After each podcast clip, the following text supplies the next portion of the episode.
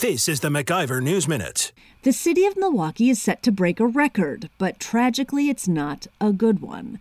Over the weekend, there were two more killings in Milwaukee, bringing the total of homicides in the city to 96 so far in 2022.